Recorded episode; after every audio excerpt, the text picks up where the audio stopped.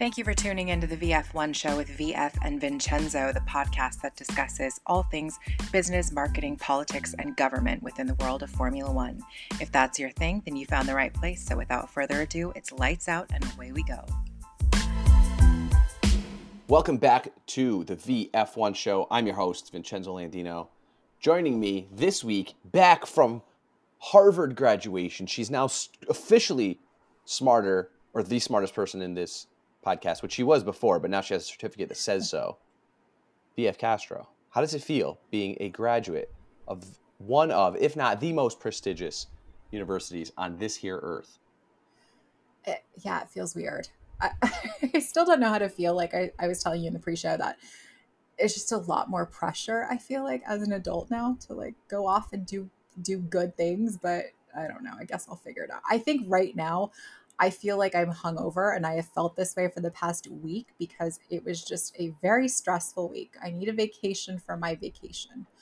But anyway, how are you? It wasn't vacation. You were stressful thing. It was, you were you were It was work. it was And yeah, did I was, see that Tom Hanks Tom Hanks gave the commencement speech? Yeah, yeah, he was the the keynote. No big for, deal. No big deal exactly. We only had like I think we were 50 feet, I want to say, away from him.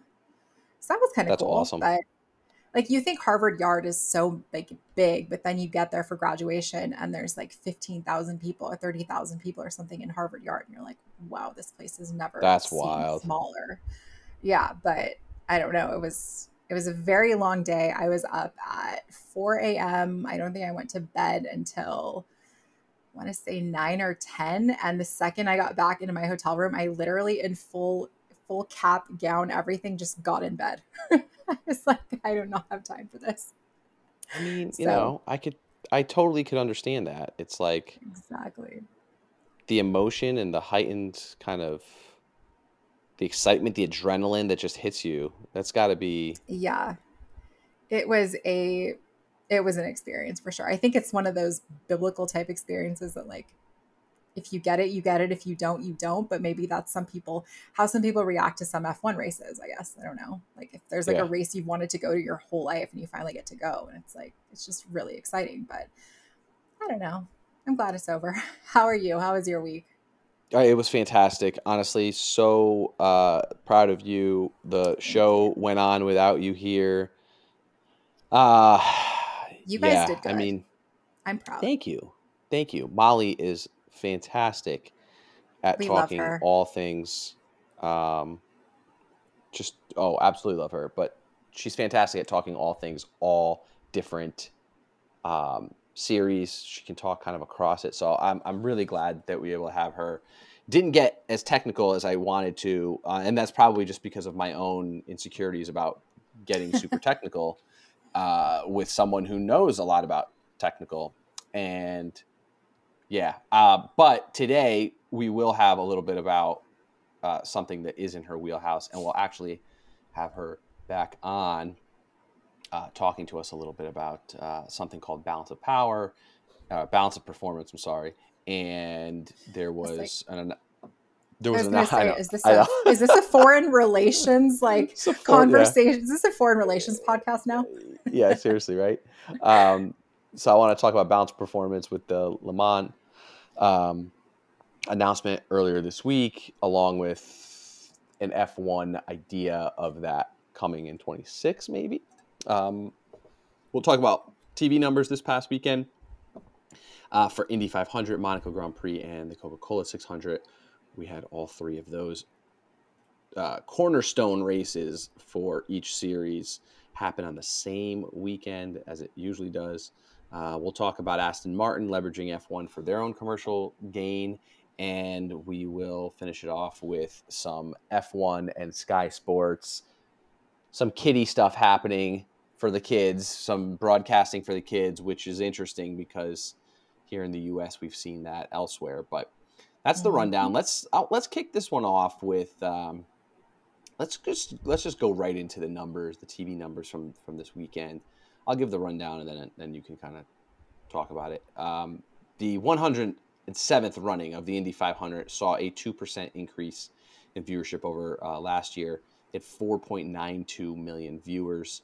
Uh, the Monaco Grand Prix saw the largest U.S. audience, uh, largest live U.S. audience ever for the Monaco Grand Prix, and it, the third largest ever Formula One race ever in the U.S. with 1.79 million viewers.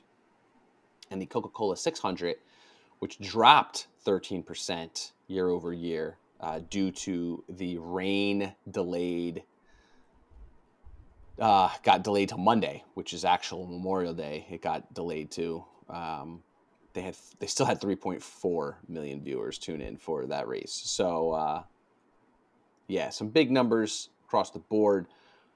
Quick thoughts, quick uh, reaction to those. Yeah, I think what it shows, and we've talked about this a couple of different times um, throughout this the duration of our podcast, that when it comes to F1, they always talk about sustainability. Is this rise in popularity sustainable? Is it actually something that long term F1 can look forward to? Or is this sort of, you know, are we in burnout mode from Drive to Survive, from COVID, people watching, you know, less TV, etc. So I think what happened during um, the Monaco Grand Prix, being the uh, third largest race ever for F1 in, in the United States. That is a really big deal for F1 because when you think about Monaco, it's such a boring race and it's very predictable. And like we talked about uh, before, that the only real outlier with Monaco is rain, and that it, it's it's rare, really. So for that to happen and that to garner that many, you know, that high of TV numbers, I think shows that F1 is is still gaining in popularity in America. Uh, in terms of the other series, obviously, I, think there has to be some kind of um, domino effect with motorsports. I think more people are interested in motorsports than they've ever been, and if you start to see Indy uh, 500 numbers rising, you know, we talked about Coca Cola 600, like if those numbers continue to rise, I, I would really be curious to see what is actually driving that. Um, because it's it's just been a strange phenomena that you know since COVID, more and more people are interested in motorsports. Mm. Yeah, um, I think that with you know series like you said drive to survive but indy did their their 100 days to indy docu series which yeah was met with a ton of uh you know excitement and it, it was good. I, I, enjoyed it. I actually i haven't even finished it. I i there i have an episode i'm an episode behind. I think they're done with it. I'm not, i'm not even sure. But um it it helped them. I mean that was not only uh, a 2% increase over last year, but the in person attendance for the race, um, they said they drew a crowd of at least 330,000. It was the largest since the sellout uh, for the 100th running in 2016, and it was the second largest in, in over two decades. Hmm. Like, that's that's massive. So people are turning out. Now, of course, Indy is Indy is like the Super Bowl of motorsports. I think I, I would. I, I, think it's very difficult to compare the Indianapolis 500 to other any other race. Yeah. Um, especially when you you know the Coca Cola 600 for NASCAR, which is their crown jewel at the Charlotte Motor Speedway. The reason why it was 600 miles is because the Indy 500 is 500 miles. So they were like, well, how can we one up Indy, right? Um, it's so so Indy is the is the the benchmark as to which others kind of compare themselves to. Uh, maybe maybe Monaco and F1 don't compare themselves to, but uh, we talked about this last week with Molly, where you know F1 and IndyCar in a little spat right now over the greatest spectacle in racing. I mean, IndyCar truly is it. There is no, there's no doubting that in my mind and there's really no comparison there's nothing that any like there's nothing that f1 puts out that compares to indianapolis 500 it's literally a month long and people are turning out to watch you know five hour practice sessions on TV. I mean, I watched not all of the practice sessions, but I watched a lot of them. It was Yeah. fascinating, right? It's just it's it's it's it's, it's truly a spectacle. And the racing is exciting, right? You've got tons Mhm. of passing, you've got these cars going 233 35 36 miles an hour. Um it's it's it's wild, right? And in I I enjoy the fact that Indy has said, and I know that for some people they were uh, upset, you know, tinfoil hat moments where it's like, oh, you know, it ended with a red flag. There was a red flag, and that's be, you know why did it end like that? But Indy has set um, kind of like set set out the standard that they want these races to end under green conditions, Yeah. similar to NASCAR. Now, NASCAR has overtime to ensure you finish under green conditions. I'm not saying those are the perfect answers, right? But I'm saying that that could definitely help a sport like F1 where it's like, listen, I don't want to call it overtime or whatever, but we we want to finish these, you know, we want to finish under green track conditions. You want to actually have a race. Now, you know, controversy is like what happened with the 2021 Abu Dhabi, which uh, you know, essentially rules were broken or disregarded Yeah. to get there. But if you have rules or regulations that state, you know, that this is an option, I think it's a great op. You know, I think it's a great option, and I don't know. And again, as a the purist in me says this that's stupid, but the how do I grow my business side of me says, okay, that's probably a good trade off. Now I know we're talking Yeah. about TV numbers, and I know we're talking about three races that saw pretty solid numbers. I mean, NASCAR, all things considered, because of the rain delay, had a drop, but still, uh, you know, doubled F1's viewership. Um, yeah, I don't know. I'll, I'll, I'll just take what take what you want from what I just said. I. I think it's all part and parcel, though. Um, we talk about how the FIA just makes things up as they go. There's really there isn't a lot of continuity, and they try and explain something. It's like it doesn't make sense. A lot of the things that they determine, rulings, etc., they're very illogical in nature, and there's there's very little continuity in all this. So I think that getting Mhm. the FIA to give us sort of a black and white hey we're going to predict every single scenario and situation that could possibly happen. We've got engineers we've got meteorologists we've got all sorts of people on deck to try and um, predetermine any sort of outcome for any race. And if they did that and preemptively created protocols I don't think Mhm. we would have half the controversies that we have in Formula One, but they won't do that, which is crazy because, again, like when you think about the fact that F1 alone is the single, pretty much like driver of FIA's, you know, ability to operate, um, they should be doing this. If we want an improved product, if we want more continuity, and I think that's a big problem we have with newer Formula One fans, and I have spoken to newer Formula One fans, and this is literally what they say is that you've got the rules, and then you've got this loose interpretation of the rules, which makes F1 very political in nature. People are Mhm. always commenting, is this being done to prevent this team from doing X or Y or whatever?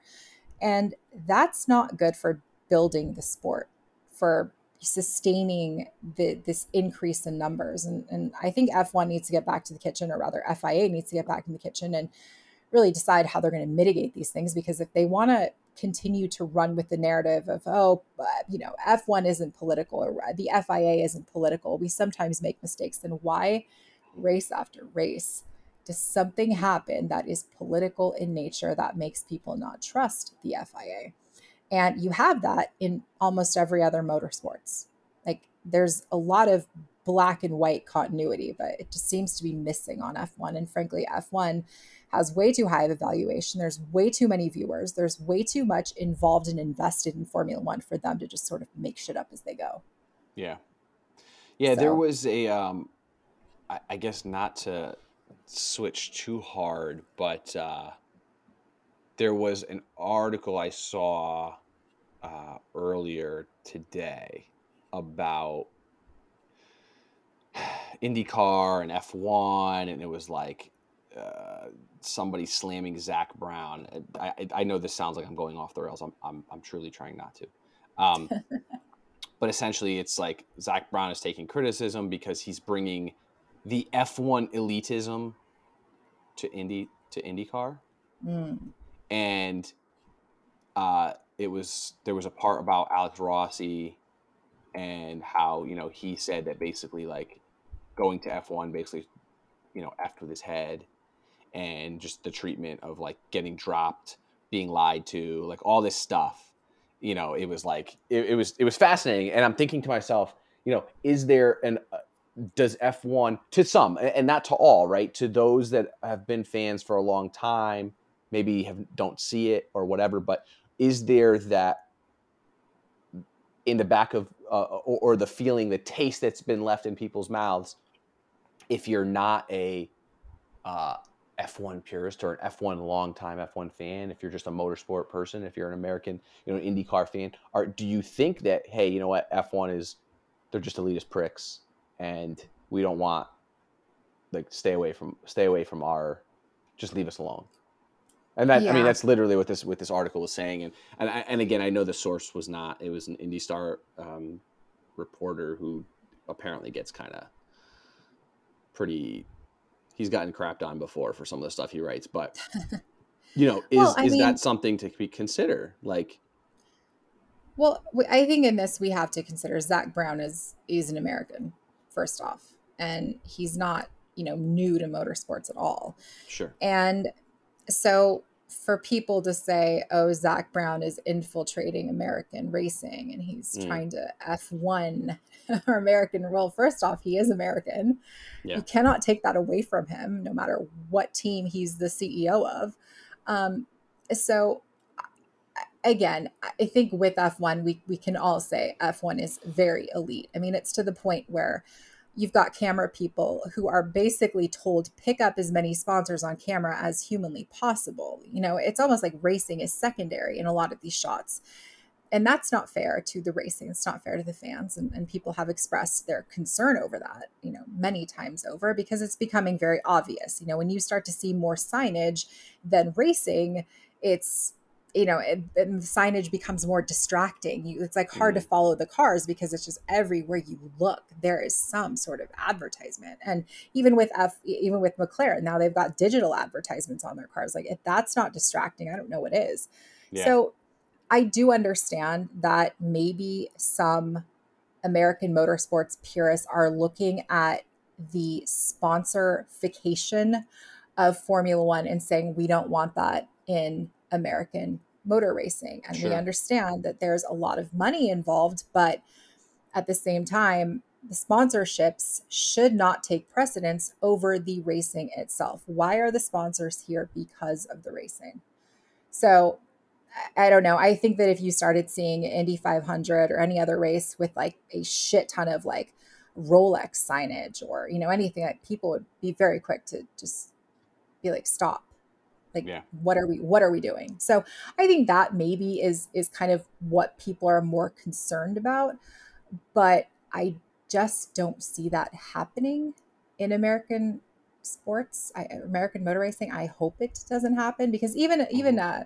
uh nfl nba uh you know american like major sports here the advertisements are not distractions from the product even with NBA, you've got those like the the tickers in the background where the where the advertisement changes every couple of minutes.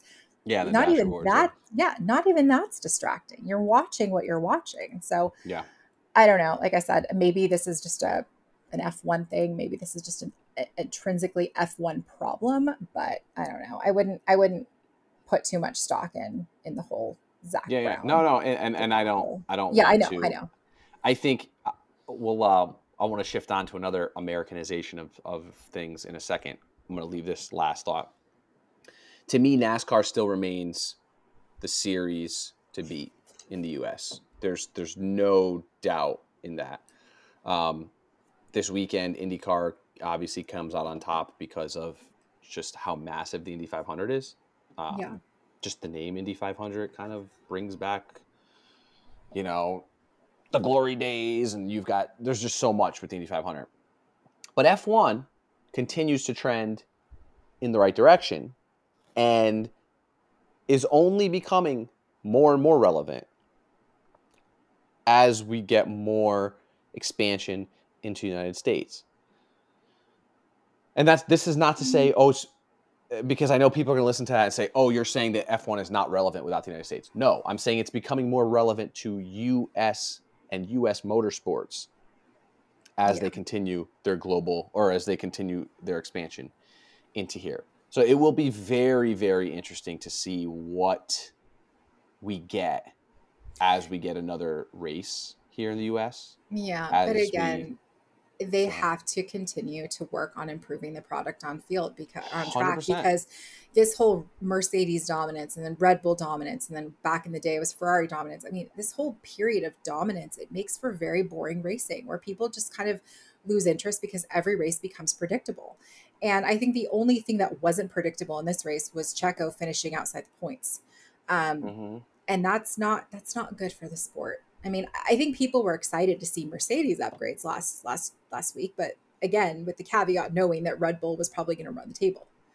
Like, how much excitement can you possibly get from that? I, I don't know. I I don't know. I don't know where where F1 needs to go from there without trying to sit there, you know, because you know what what would what would happen. People would say, "Oh, you're Yeah. stifling competition Sure. you're trying to punish the, the the best teams for doing the you know the most work it's not our fault we have adrian newey and you have no one um you know it's how do you resolve that without punishing the teams that have used their resources t- you know maximize their resources i, I don't know I, I genuinely don't know where f1 goes from here but i do see a lot of people starting to lose interest. I i have friends right now they won't actually watch races on sunday. They'll kind of watch like little snippets of it because they already know what's going to happen. So i don't know. I don't know what we do. Yeah, no, I um so, here's what F1 thinks might be a solution to some of their problem, right? F1 released um, a press release yesterday, or put out a press release yesterday. They're going to have a new international feed. This is going to be starting, or not starting, but it's going to be for the Hungary Grand Prix, Hungarian GP. Um, a new international feed with custom graphics, sound effects, special elements like 3D augmented visuals on certain camera angles geared towards kids. Uh, Ian Holmes, the director of media rights and content creation at F1, said, We want to ensure our fans of all ages can enjoy and fall in love with Formula One. So, working with our longstanding partners at Sky on this project to target younger audience is really exciting.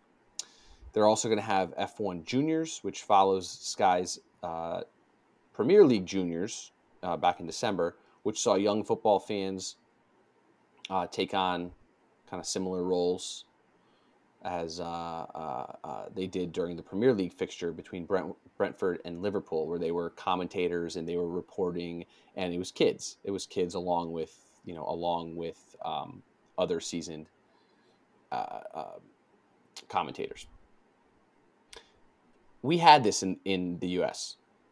We've we've Yeah. seen this with the NFL. Multiple games they've done this with, where they partnered with Nickelodeon and on a completely different channel than normal which now i understand that like in the uk and in germany where they're planning on rolling this out you can just hit a button and it kind of changes the feed right? We don't i don't we don't have anything like that in the us there's just different channels.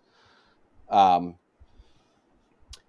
and it was you know they would have like a slime monster come in when a team was getting towards the uh, you know within the red zone or they'd have slime cannons go off when a team scored a touchdown they'd have spongebob squarepants in the inside the goalpost when a field goal was being kicked or they'd have uh, uh, you know other characters come on and like talk and, and, and say things uh, during you know different moments of of the game and i i don't I don't know what the efficacy of this is for the NFL. Like, I don't know if this worked. You know, it clearly was. It worked a little bit um, because they kept doing it. and it seems pretty cool. Plus, they had you know they had kids doing interviews of, of players on the field. Like the, the, the players seemed to like it. The kids, you know, obviously loved it. Um, do you think this is the answer for F1, or could it be the answer? I think a lot of issues that maybe perhaps some parents have had. I know that that some of my friends who aren't even parents have had issues with this. Is I think the sexualization of the grid walk, the paddock, all that kind of stuff, where, you know, some of the outfits that some of these celebrities are wearing are just, they're not very appropriate, I think, for a Formula One race. Uh, they're more like on brand for Coachella or, you know, some other rave. Okay. Um, I don't, I don't want to, again, I'm not a parent, so I don't really know, but I do know that when I was a professional child, at any time I would be watching some sport thing with my parents, whether it was, I mean, growing up in Southern California, I mean, there's lots of, you know, volleyball on, etc. Anytime someone with like a skimpy anything would be on the TV, my mom would be like, turn your heads, don't look, kids, don't look. Very conservative. And so maybe this is some sort of reaction to kind of get kids you know to not watch that component because it is fun everybody loves seeing brundle's grid walk everyone loves you know seeing the the you know excitement of the of the of the um, the teams and what they're doing pre-race. So maybe this is just going to give maybe kids another lens into the sport, perhaps in in a way that would help them better understand the sport because F1 is a very technical sport. And there are so many things about the sport that not even adults can grasp. I mean, there are things that I don't even understand. Mm-hmm. Like I have to review and read and look at YouTube videos just to really understand what I'm looking at. And, you know, so for a child, it's like, how can we break this down in the most simplified terms that not only gets the kid excited about the sport, but helps them with that information retention. Um, and maybe that's how you build fans from a young age. Uh, because the US, we don't have karting, we don't have those those things that they have in the UK. I mean, we have karting in the US, it's just not as big as the UK. So maybe this is just a way of getting kids closer to the action without their parents having to kind of be like, what the hell is my kid going to see five seconds from now?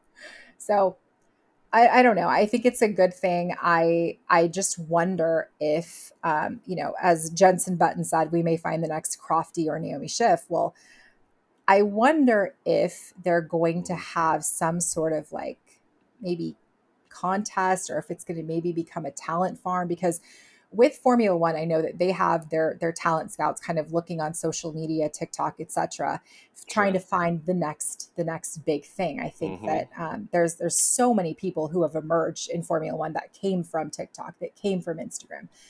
So I really wonder if F1 could potentially down the line have some sort of maybe talent farm uh, for kids to kind of be like, if you want to get into this, this is where you should go to university. This is what you should study. It's the sure. this is a juniors program for maybe um, uh, production for kids, et cetera, et cetera. So I wonder how they're how much they're going to expand this because I know in the U.S. I mean, it, it we've got Nickelodeon, and that's kind of I think the extent of it. We don't really see much from these kids thereafter. So I don't know. I, I'm I'm optimistic about this. I'm excited about this. I just I hope that they have something in place that actually um, makes this sort of more of a developmental thing and not just an entertainment thing.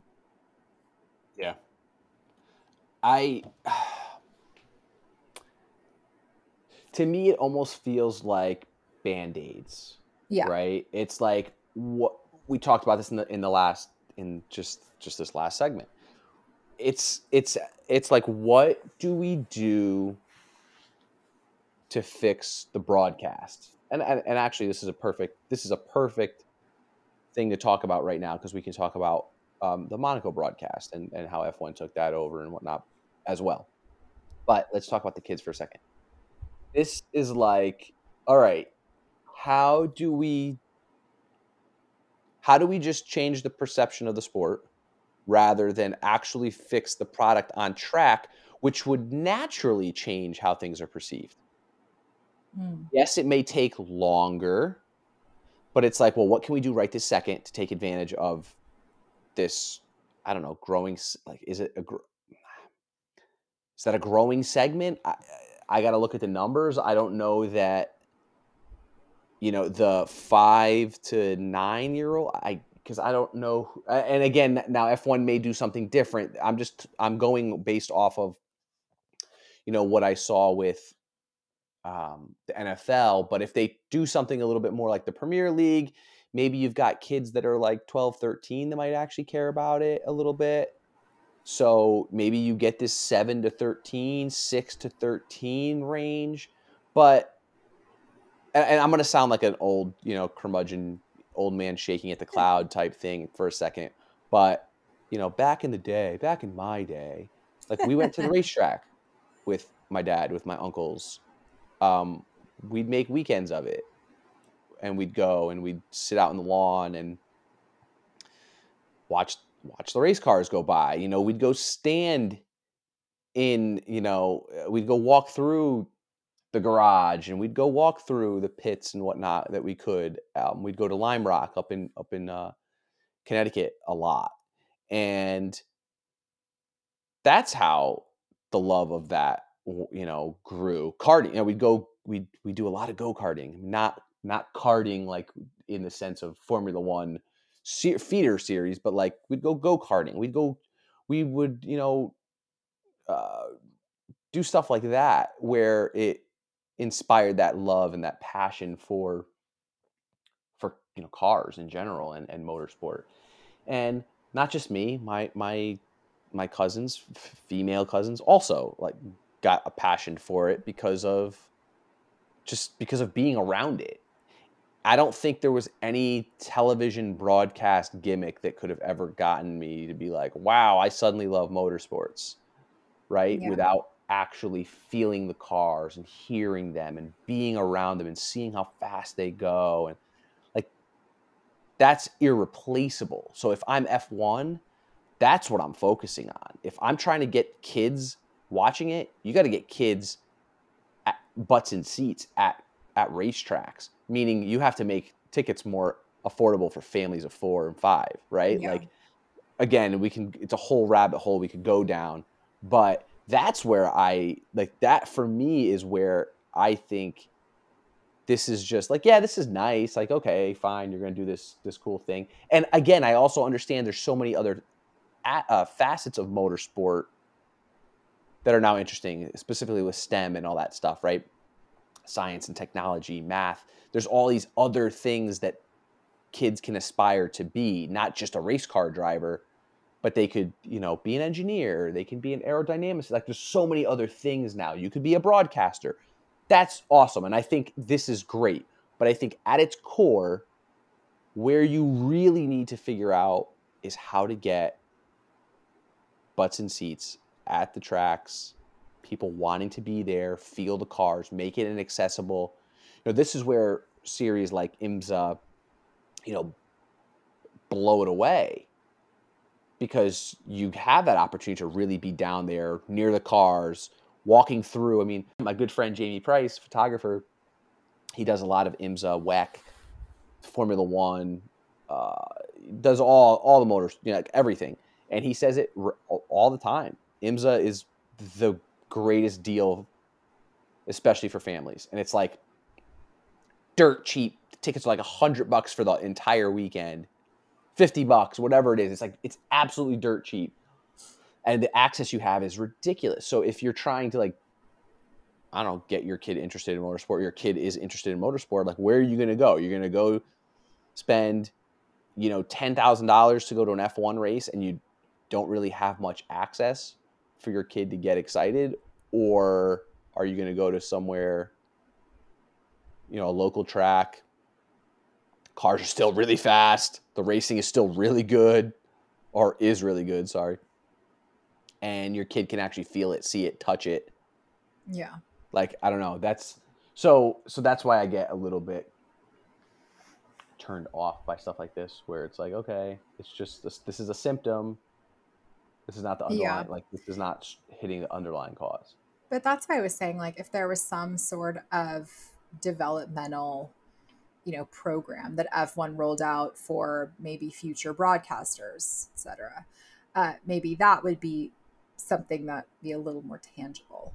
But no, I completely agree. I think that if they want to be seen as a serious entity when it actually comes to development, getting kids up front and close to these cars. I mean, again, remembering that F1 is still a very European series. And people can say, oh, it's being American, it's, it's et cetera, et cetera, all they want to. But at the end of the day, these, these, um, these teams are based out of the UK. F1, it's, it's, um, um, broadcasting headquarters are, are based out of the UK. And so it's still very much like if you're an American and you're a broadcaster and you really want to get into F1, it's almost like you either have to become a viral sensation on on social media, which is really really hard to do, or you have to apply the old-fashioned way and move to the UK and like be fully committed. And that is that really attracting the best talent or is that just attracting the talent that's willing to move? Um, you know, and I think that that's where a lot of remote working arguments come into play. It's like some of your best talent is located outside of your own country that could fill the job you need. Um, and so, yeah, I think that in terms of F1 actually getting kids closer to cars, yeah, maybe having some sort of kid discount or family discount. I, I, again, you would have people say, "Oh, that's discrimination." Hey, can I borrow your kid so I can get a discount on a raise? I, I see that becoming a concern. But at the same time, if they want to get kids closer to the action, they have to figure something else out because we know inflation is something that's it's not just affecting the US, it's affecting the rest of the world. Uh, cost of living is affecting the rest of the you know the entire country, the entire globe. And when people are talking about their discretionary income, F1 races are not they're not really going to be on the table for most families. So yeah, again, to the band-aid point, I completely agree. But if if they can create something a little more tangible out of this, then that would be great. If not, how are they going to find the next Crofty or the next Naomi Schiff if it's just, hey, let's let's give you a mic for a day and you know see what you can do. That's not really giving a kid much. Yeah. So no, I, I we'll listen. See. I'm I am very curious to see what what happens and again this is to be a one-off broadcast thing you know what i mean like also only in the uk and germany so maybe they've seen something in those two markets that deem this the best place to roll it out whatever it is i'm sure there's smarter people than me that are that have looked into this and, and said hey this is a great place to roll it out um, i will be very curious to see how it how it ends up in germany and the UK, like how many people are actually going to switch over to that feed? Uh, yeah, that'll be that'll be pretty interesting. Um, speaking of speaking of better on track product, it was a recent announcement. this was uh, before Le Mans, and I know we're switching away from, we're seemingly switching away from Formula One, but we're not. I promise. Um, a balance of power. Now, for those, uh, I keep saying power, and balance of performance. So, balance of performance is a regulation and a mechanism that maintains some sort of parity between competing vehicles by adjusting limits on a car's parameters such as horsepower, weight, engine management, aerodynamics to prevent a single manufacturer from becoming dominant in a racing class or series. That is the definition of, uh, of balance of performance.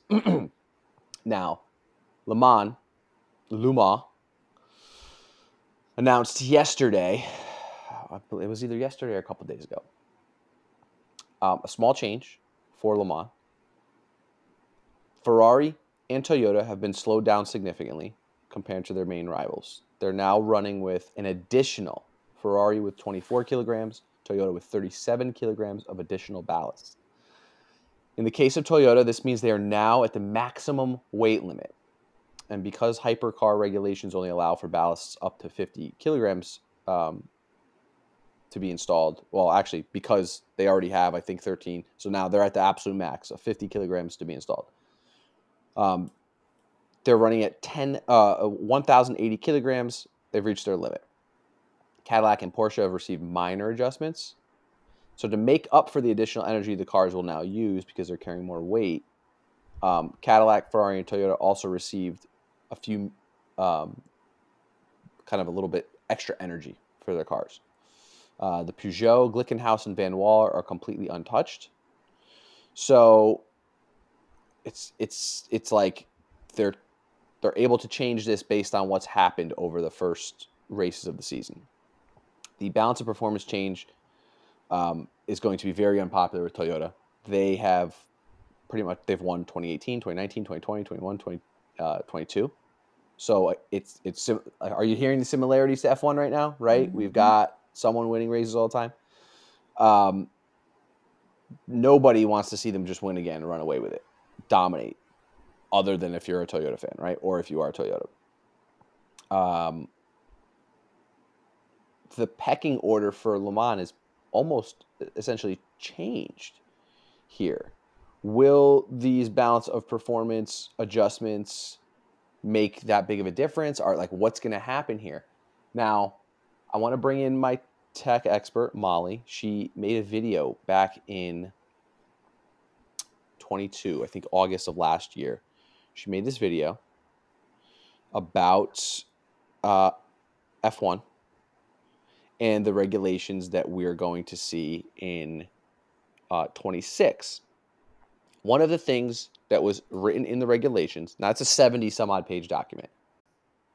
One of the things written in there is that any power unit manufacturer whose internal combustion engine power is more than 3% below that of the highest ICE power recorded amongst all unit manufacturers will be granted additional development and upgrade opportunities. Yeah, that's that. Now Molly says it better, and I'm gonna I'm gonna I'm gonna hand it off to her right now.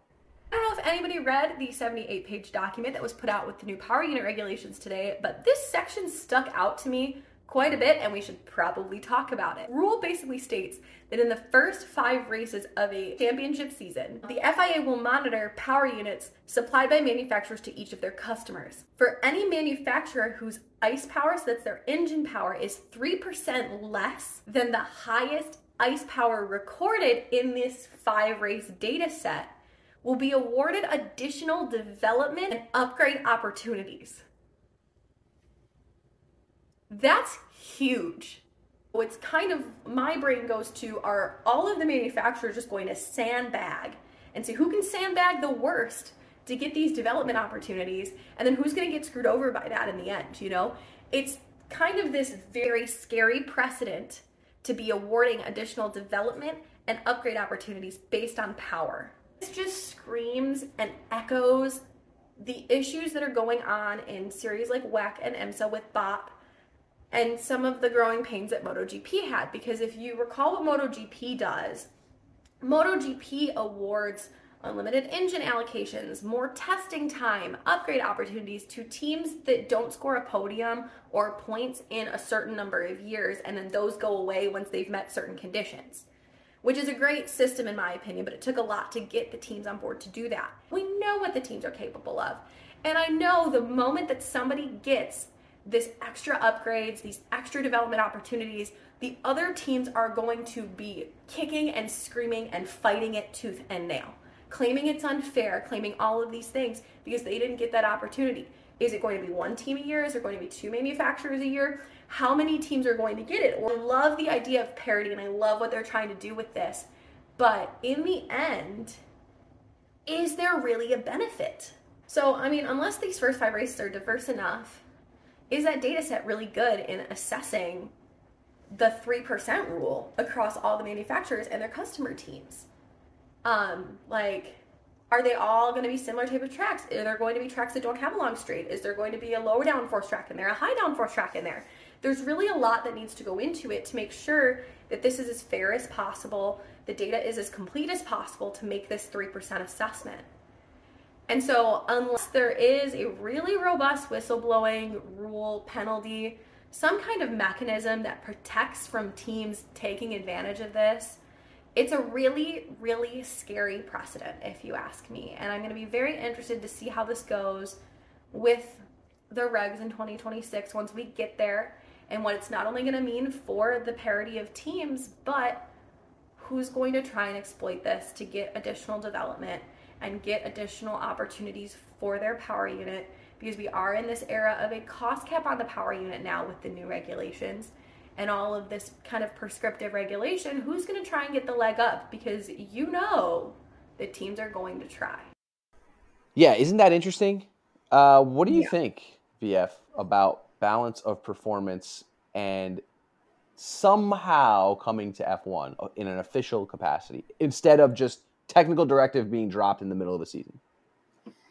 I mean, we can't sit there and say we don't like it when teams dominate and that's you know making the sport boring, etc., and then not be in support of some type of performance um, adjustment, right?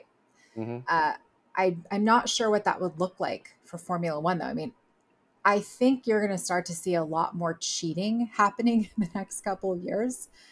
Uh, and I think that what happened with Red Bull kind of set that precedence. Like, who gives a shit, really? Like, you know. Um, so again, I'm not exactly sure how Formula One would do that. Um, Yeah. I don't know. So- It- It's So the interesting aspect is, um, and and Molly said it, uh, you know, and she opened up kind of with it, is that they would take a look at the first five races and say and determine, and then take averages of all the power output and determine, okay, you know, Williams, Haas, Alfa Romeo, you you're you're not within this three percent threshold we're granting you additional time, additional op- upgrade opportunities. My thing with that, and while it sounds great in theory, right? Oh, wow, that's great. It's going to help these teams at the bottom because realistically, they're still not going to be able to make up the difference a Red Bull.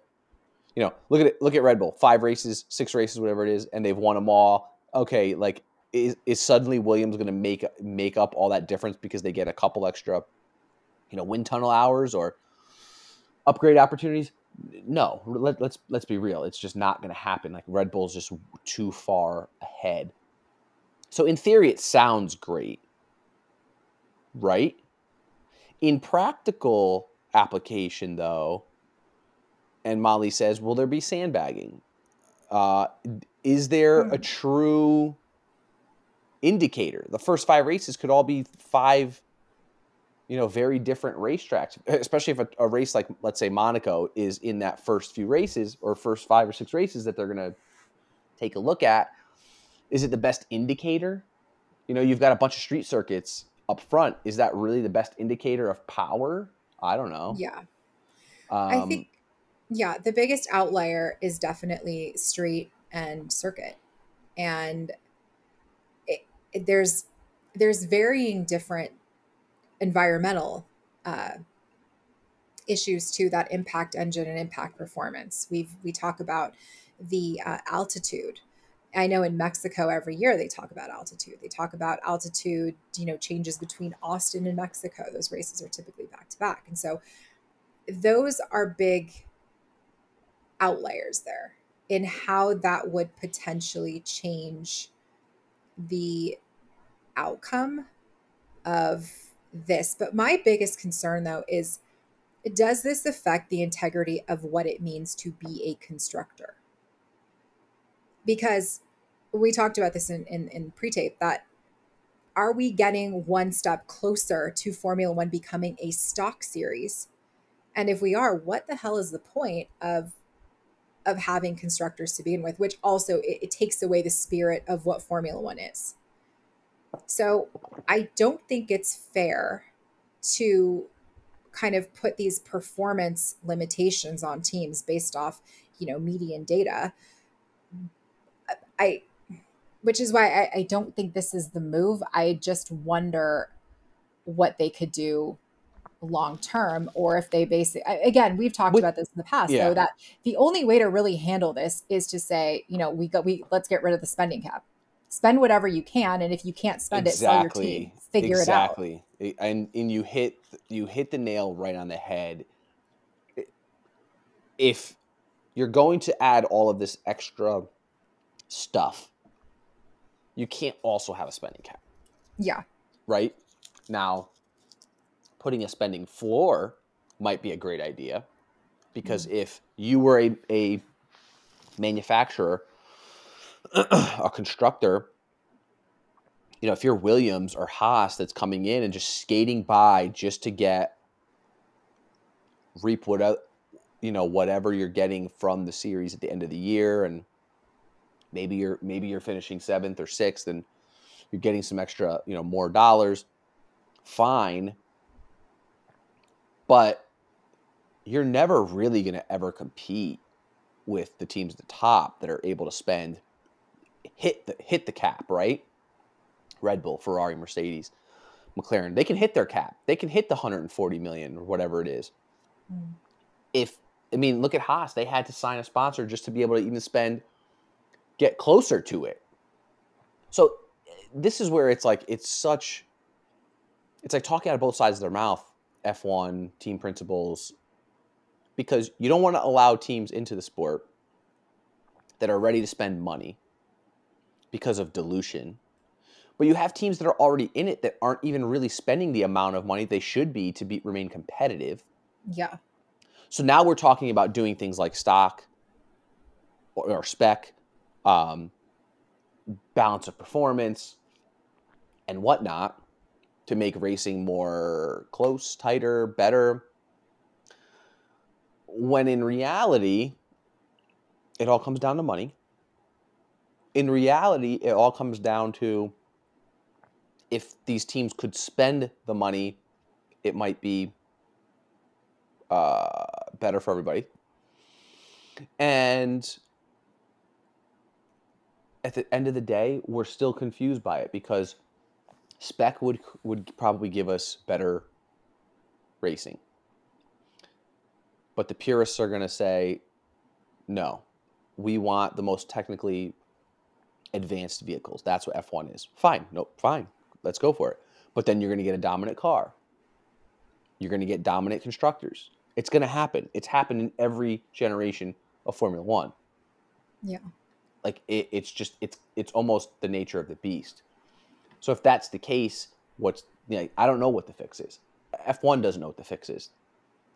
But It's- again, this goes back to the band aid. This Mhm. goes back to the fact that the FIA already has a hard time uh, managing its own rules and enforcing its own rules. That, Mhm. hey, let's, instead of just being pragmatic about it, let's add more rules. Yep. let's let's make this even more complicated. And if they're trying to to get people um, less interested in Formula One, then I think this is this is this is the formula to do that. Because again, like, and we keep defaulting back to this Christian Horner quote: "Change your fucking car." Yep. You know, and it's why should the FIA be allowed to interfere with what these these constructors are doing? I I I see that taking this the integrity and the spirit of the sport away um, I see a lot of people leaving the sport if that if that becomes the case. And and you can't have a successful Formula One without the right players involved. I mean, we Yeah. talk about Gunther Steiner. He's he's unfireable because of who he is now.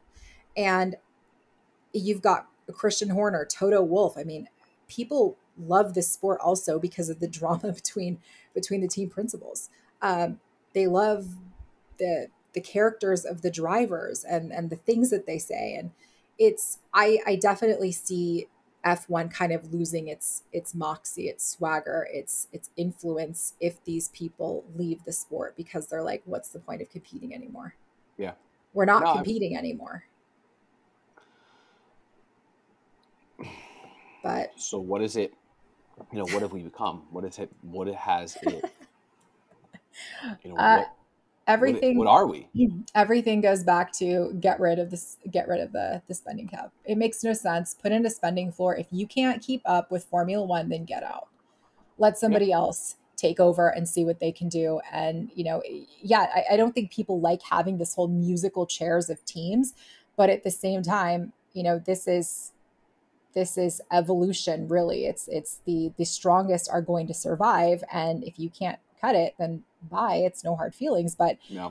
if the point is to have the best teams on track the best product on track then why are you stifling that? Like where are the team principals to to kind of you know end this madness? I mean i think if they said to the fia look these are our terms this is what we want I mean, they'd have to maybe move on that and do something. But then again, it's because they complained about about Mercedes spending half a billion dollars, why we have the spending cap in the first place. So we know the teams can be influential. I just think right now it's like they're trying to protect their place in Formula One at the detriment of the on track product. And that's not a good thing long term. Right now, sure, playing the political game, it's it's fun in games, but long term, it's I don't think they're gonna have the um, the outcome that they're that they're hoping for.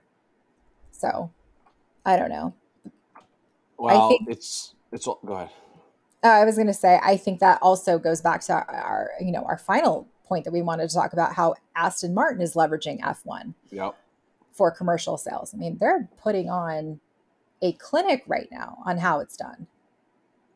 Um, did you see in Monaco um, and it can how uh, Lance Stroll was presenting the car in front of tons and tons of celebrities, and they were all posting about Aston Martin, and you know they make Aston Martin look really freaking cool now. Yeah. Well, I mean, Aston Martin is always to me. It's, It's always, always- been. It's always been cool, but I'm talking about like as the team itself. Last year, mm, not so much, but this year it's like everybody wants something to do with with Aston Martin. Yeah, I mean, I think there's there's definitely a lot of. I'm not saying Fernando's the only reason because they, they did have a world four time world champion on their team last year, but there's a big difference between Fernando and Sebastian. Very big difference as, as to who who they are right now in their career. If this was Sebastian during his um, four world championships, yes, it would be crazy. Um, there's something about Fernando kind of on that revenge, I'm the villain. Uh, there's something about that that makes it cool. Yeah. I think. And Aston Martin right now is they're they're the hot team, right? It's Yeah. It's almost as if fine, we've accepted Red Bull is going to dominate and win, but like who's coming in second? And Aston Martin is right there. They're there at the right time.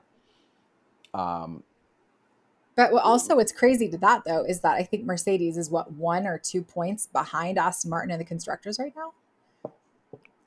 it's essentially Aston Mercedes is um, one point behind Yeah. basically Fernando Alonso. yeah, yeah, I exactly, exactly. But still, I'm saying like, you know, the fact that Mercedes is even hanging right now with with Aston Martin is is pretty phenomenal. But I think this kind of goes back to we talk about the influence that F1 has. And right now, I, I, I know that at a Financial Times Future of the Car Summit, Lance Stroll was asked about the impact, or Lawrence Stroll, sorry, was asked asked about the impact on commercial car sales. And Lawrence said, We race on Sunday and we sell on Monday. yep. And Yep. I mean, they've sold upwards of 400 Vantage Edition cars. Obviously, that they got the safety car. Um, and I think they've said that they have uh, made around 200 or each car is to about 200,000 USD. They they've made between 60 to 80 million dollars off these car sales. Yeah.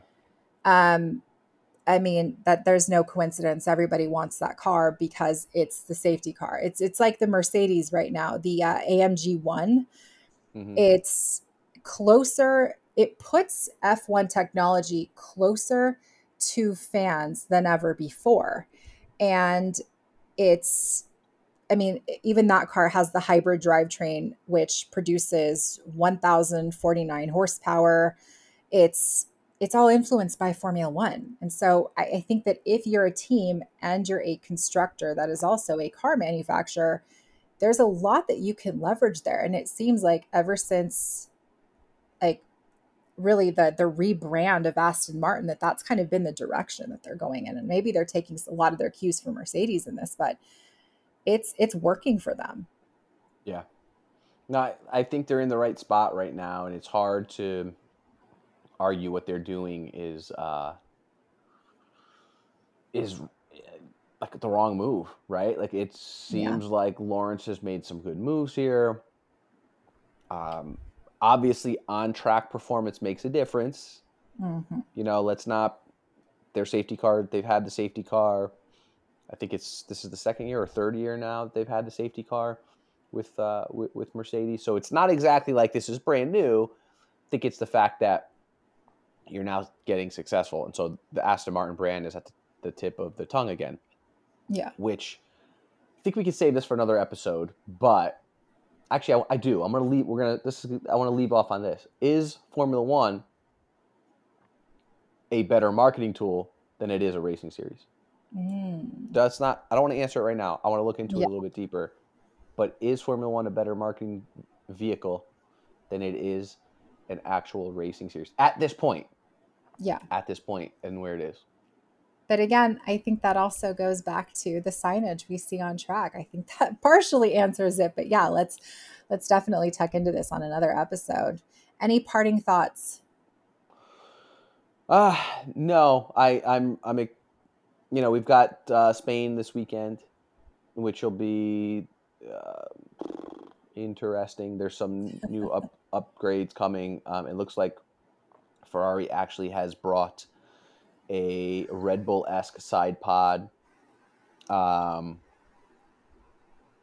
which, yeah, is also uh, interesting. They went in that direction, right?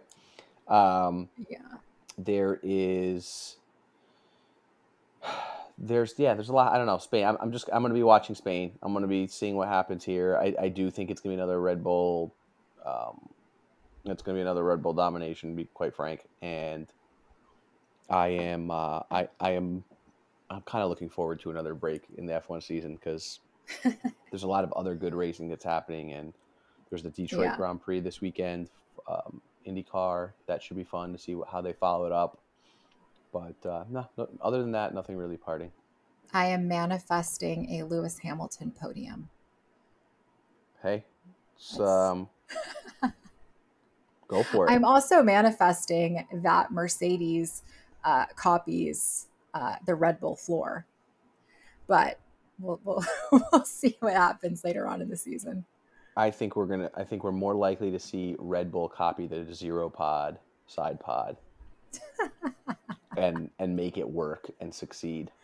That would be wild, and I think they should do that. Just to again, if Christian Horner really wants to like piss Toto Wolff off and make better TV, do it. Unveil no pods and win. Seriously. And if that we, happens, that'd be fantastic. We love chaos. Anyway, that's all we got today, guys. Be sure to subscribe and leave us a rating and review on your favorite podcast player uh, for this edition of the VF1 show. I'm Vincenzo Landino. I'm VF. See you on the next one.